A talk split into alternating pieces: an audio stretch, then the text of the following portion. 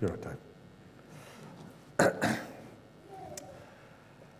The reality is I've heard this passage preached from in the last little while a number of times, and so I feel like I've kind of been influenced a little bit by guys like Tim Keller on this. And so usually when I preach, I usually work my way through the passage. And so I just want to make a little warning here. We've been working our way through Acts, and I think that there's some principles here that we see in this that might be helpful for us as Christians to understand how we should live out what we're actually seeing. And so just putting a little tagline there as we start. Can I pray for us as we look at this? Oh Lord, thank you for your word. Thank you, Lord, that it's so freely given to us. And I pray, Lord, that as we look at it tonight, that you would have your Holy Spirit working in our hearts, that we would understand clearly what you have to say to us.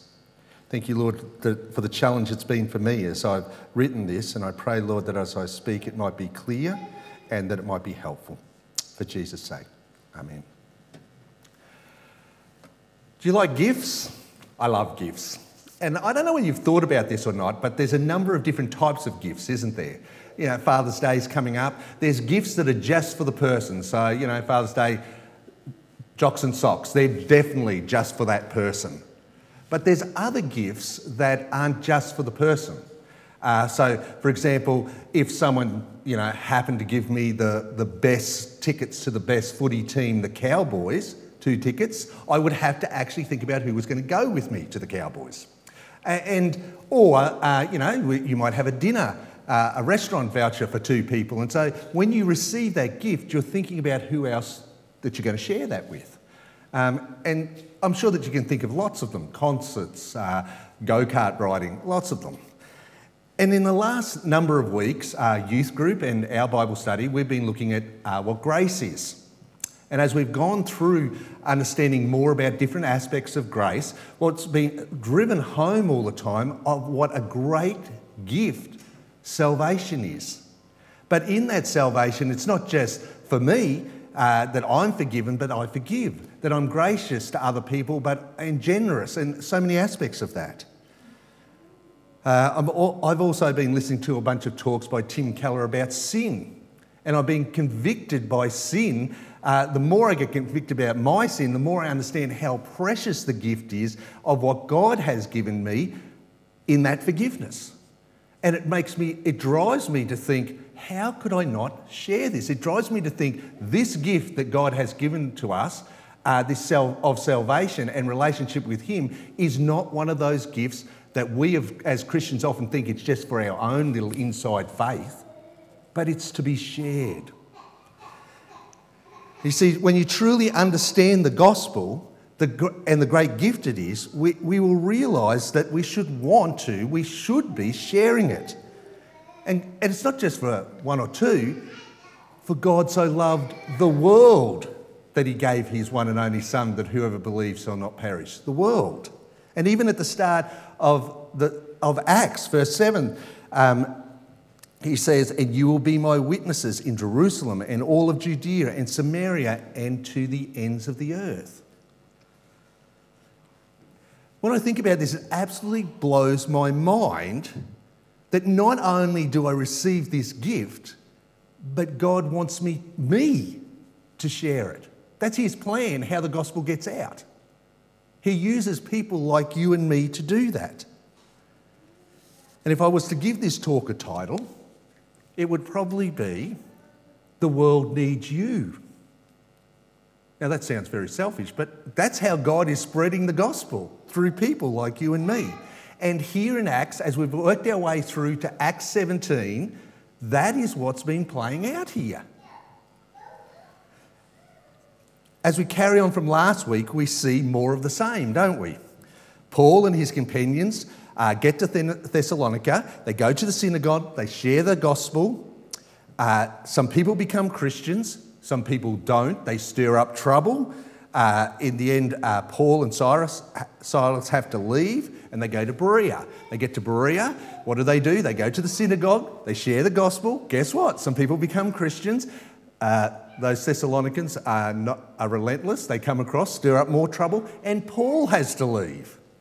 Now, I'm not going to spend much time in the first part of this passage, but there are two things here that I think that we should hear, and it's throughout Acts. Two things we need to hear from these two little sections of Thessalonica and Berea, and they are this. One, the gospel is not a fairy tale. It can be explained. It stands up to scrutiny. Look at the words used at Thessalonica. In the end of verse 2 and verse 3, it says, "He reasoned with them from the scriptures, explaining and proving that the Messiah had to suffer and rise from the dead."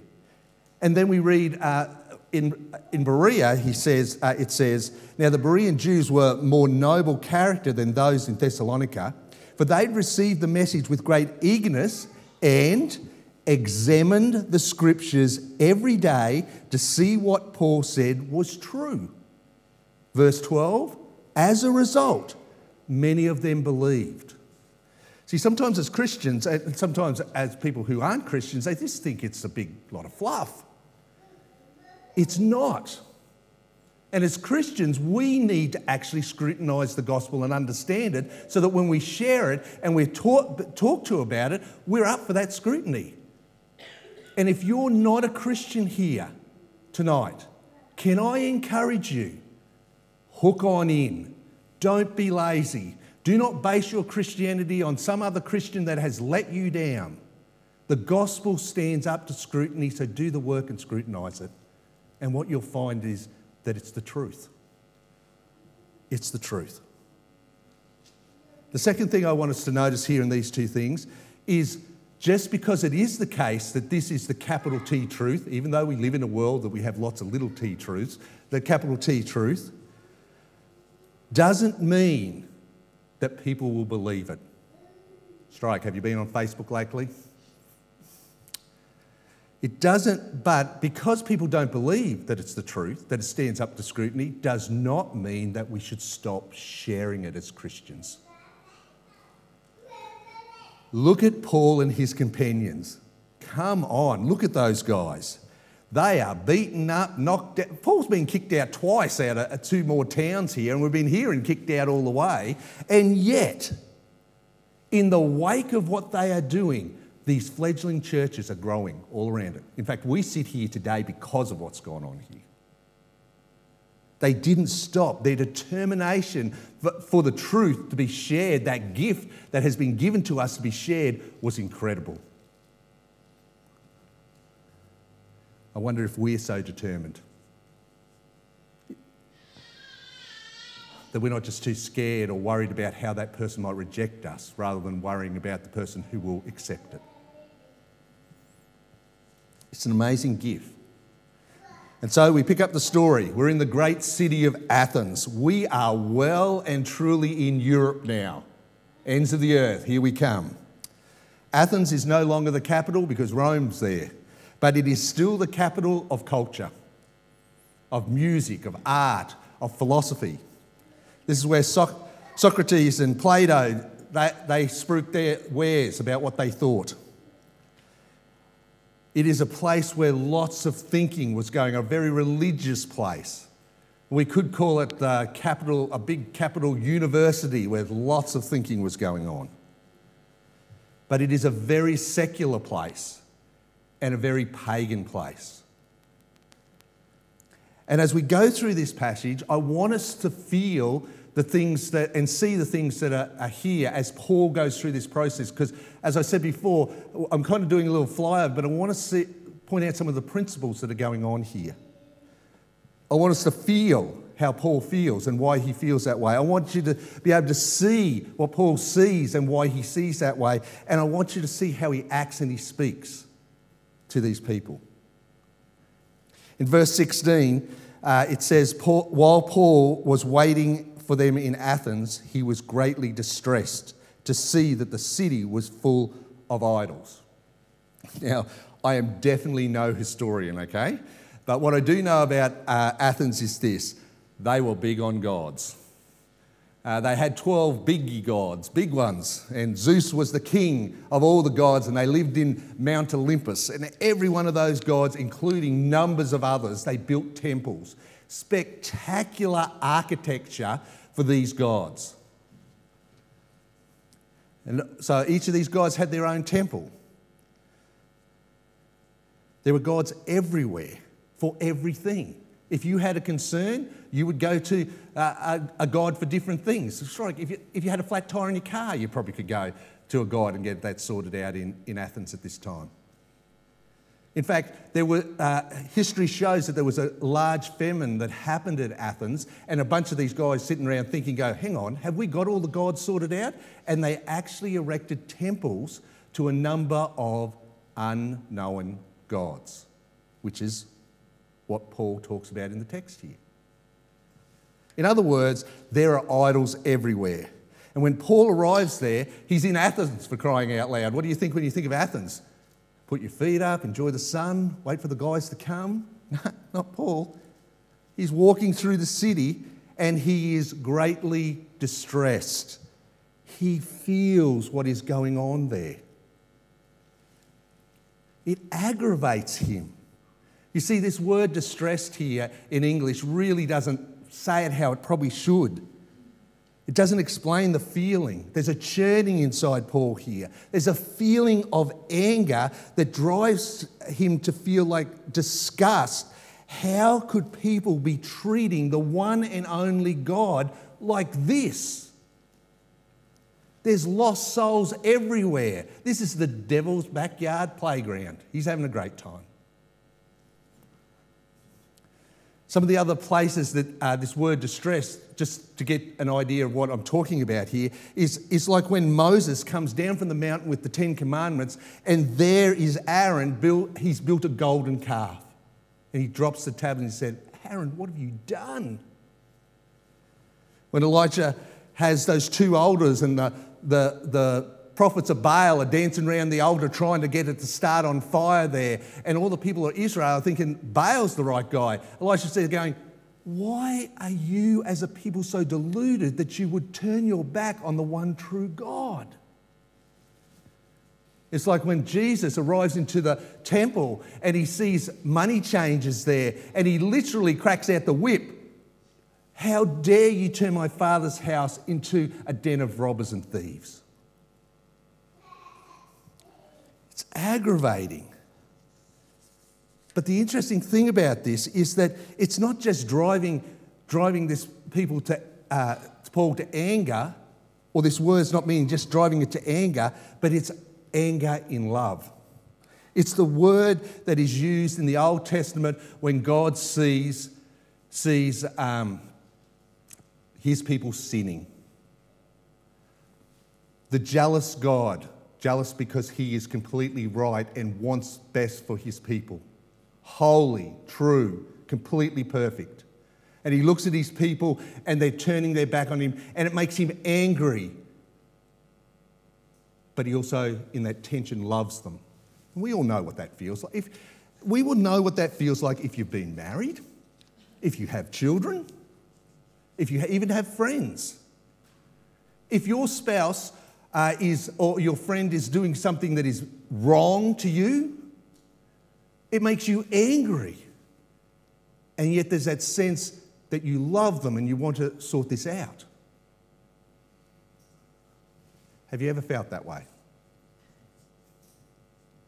Look, if I'm honest with you, yes, there's been times that I've definitely felt like that. But when I think about Paul walking through Athens at this point, I want to tell you that most of the time, if I think about me walking through here, I would say I catch myself completely numb to everything that's going on around me.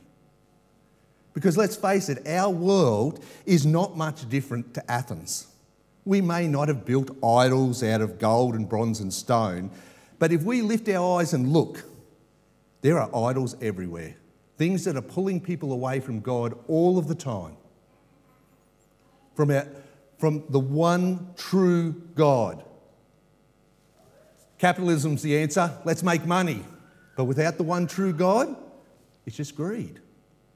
So socialism must be the answer. We share it. But without God, it ends up in corruption.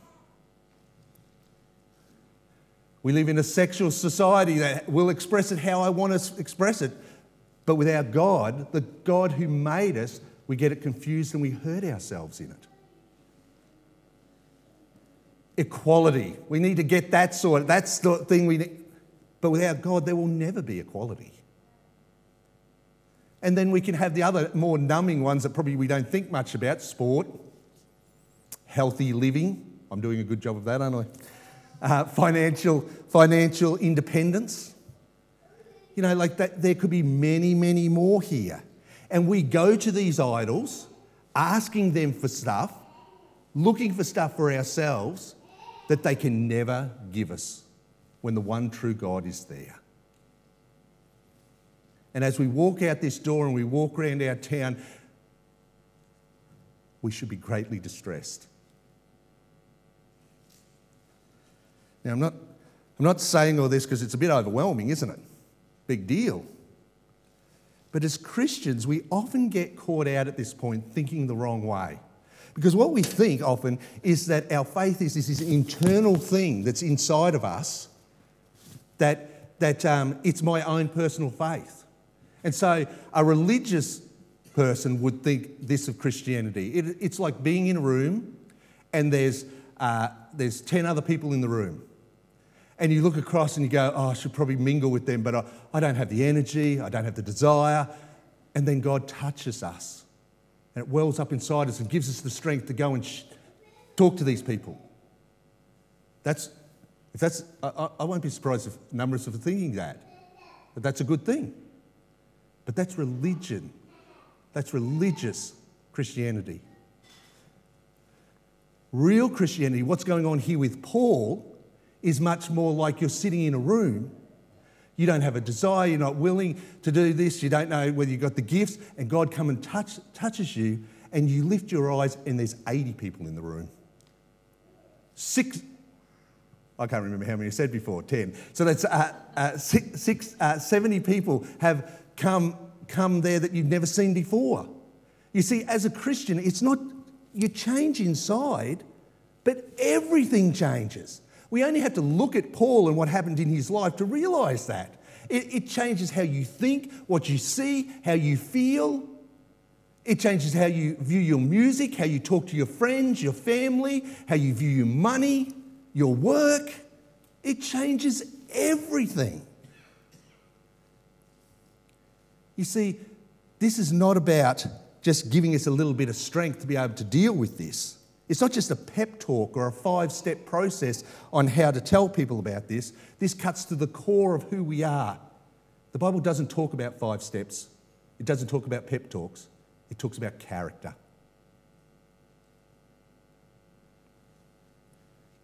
See, the thing about character is the way to build your character to be more like God is that you need to spend time with God. And the problem with that is, well, we all know that's not going to happen tomorrow, is it? It's not a quick fix. It's an ongoing thing. And the reason that Paul feels the way he feels is because his character, who he is being shaped by the character of God, who God is. And everything changes at that point. Not just the inside, but how we feel will be how God feels. What we see will be what God sees, and how we act will be how God wants us to act. And so if you're sitting here tonight and going, well, I'm not really feeling anything. If you want to feel what God feels, you need to be like Peter. You need to spend time with God that your character will be conforming to be more like God's character. Now, the next thing we see in the passage here is that he doesn't only feel it, he sees it. Why do I say that? Well, if you look at this passage opposed to the other ones, look at how Paul goes about this. He, before this passage, and even in this passage too, in Athens, but before this passage, he would go to the synagogues, he would talk to Jews there, he would argue out the scriptures, and then some people would become Christians. But here, because when he arrives and he's invited to talk to these philosophers, he can't do that. They're lost, but they're lost in a different way. And he sees that and he understands it, And he understands it because he deals with it in a different way. You see, if you can't feel the injustice of how God is treating people, how people are treating God, if you don't understand, you don't feel that, you won't be able to actually drive you to, remember, anger and love in that bound. It should drive you to being able to see what the problem is there, to see beneath the problem, so that you might be able to act in an appropriate way towards them. You see, if Paul had treated these guys from Athens the same way as he treated the Jews from the synagogue previously, the outcome might have been very different here. But he didn't. He met these Greeks where they were at, and he reasoned with them with stuff that they understood. Open your Bibles, 22. I'm going to read it again. And as I read it, can you feel the tension between unashamedly, uncompromising truth of the gospel in balance with love for those people? Paul then stood up in the meeting and said, "People of Athens, I see that in every way you are religious. For as I walk around, I look carefully at your objects of worship. I even found an altar with the inscription, 'To the unknown God.' So you are ignorant of the very thing you worship. And this is what I'm going to proclaim to you. The God who made the world and everything in it is the Lord of heaven and earth, and he does not live in temples built by human hands." You see, he's driving straight at what they're looking at, things they made. He is not a servant. He is not served by human hands as if he needed anything. Rather, himself gives everyone life and breath and everything else. From one man he has made all nations, that they should inhabit the whole earth. And he marked out their appointed time in history, the boundaries of their lands. God did this so that they would seek him and perhaps reach out for him and find him, although he is not far from any of us. For in him we have we live and move and have our being. As some of your poets have said, we are his offspring. Therefore, since we are God's offspring, should we not think that the divine being is like gold or silver or stone, an image made by human design and skill? In the past, God overlooked such ignorance, but he now commands all people everywhere to repent, for he has set a day that he will judge the world with justice by the man he has appointed. He has given proof of this to everyone by raising him from the dead. When they heard about the resurrection of the dead, look what happens. Some of them sneered, but others, "We want to hear you again on this subject." At that, Paul left the council, and some people became followers of Paul and believed. Do you see it there? Do you see the tension that's going on there between straight talking, not compromising his faith, the gospel, and that he loves them as he speaks to them? You know, this can only happen if we feel the distress and the injustice that God feels towards a holy God, and yet that love towards his people. And we can only see those underlying needs if we understand that. And we can only act and speak right in the right way if we understand that. And if we get this mixed up, if we only have justice, God will, when we speak about God, it'll end up that we'll end up speaking in a harsh way. We probably already know this. There was a footy player that did this the other day. "You're going to hell if you don't repent." Well, that's true. That's the justice side of it. But it's not really very loving at that point, is it, to help those people to get there? But the other side of that is that we have churches in our society in Australia right now that would say, have this sweetheart type of God, that we never speak the truth of the gospel without compromise because we're too busy telling them, "Oh, don't worry about, God loves you." Both of those things have to be working together. So I hope this is helpful, and these principles are here. They're not just here. We've been seeing as we go along. But there is no quick fix here. The reality is the more time we spend with God, the more our character will become like him. And the more your character becomes like him, I've said this before, haven't I? The more you will feel as God feels. And the more that you feel as God feels, the more that you will see what God wants you to see. And the more that you see what God wants you to see, you'll know how he wants you to act. You see, there's no excuses here. As Christians, we often make excuses, but the perfect God is right there to have a relationship with. That's what Jesus did on the cross. We shouldn't make excuses and blame things of our past and the baggage we have. We all have that. In fact, in this room, I can nearly guarantee some of us have major baggage that we carry every day. But we can't leave that as an excuse not to change our character to be more like God. We can't blame our present with our busyness and the things that are on. It's God. And we can't blame the fear of the future, because this God has that in his hands. There's no five-step plan. There's no way that you can just think, oh, this is an easy way out and I'll know how to be bold, feel, act, see. You see, the path is not that easy, and you know why it's not easy? Because we have to open the Bible, and James talks about the Bible, God's Word, being like a mirror. And when we look into God's Word and we spend time hearing from God and praying to him and meditating with him, it's confronting. Because there's things in my life that I'm still trying to work out with God. And there'll be things in your life. But the more time we spend, the more we become like him.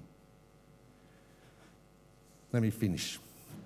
I know some of you will be sitting there thinking, well, I'm not Paul. There's no way I could have got up in that marketplace and actually did what he did. I couldn't preach like that. But the reality is, don't lose the principle in this. It's not about the preaching.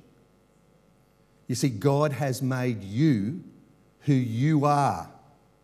He's made you with all these gifts and abilities. He's made you in his image.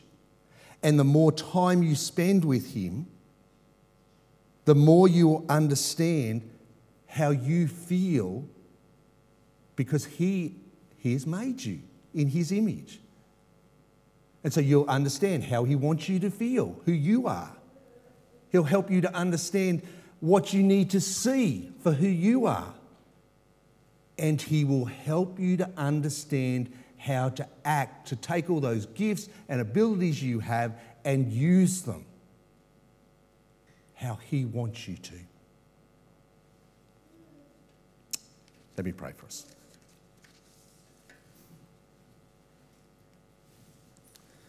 Oh, dear Lord,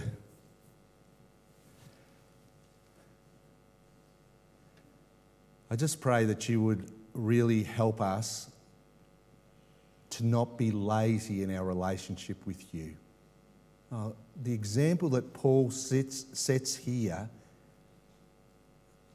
well, Paul has the confidence to say, follow me as I follow Christ, Lord.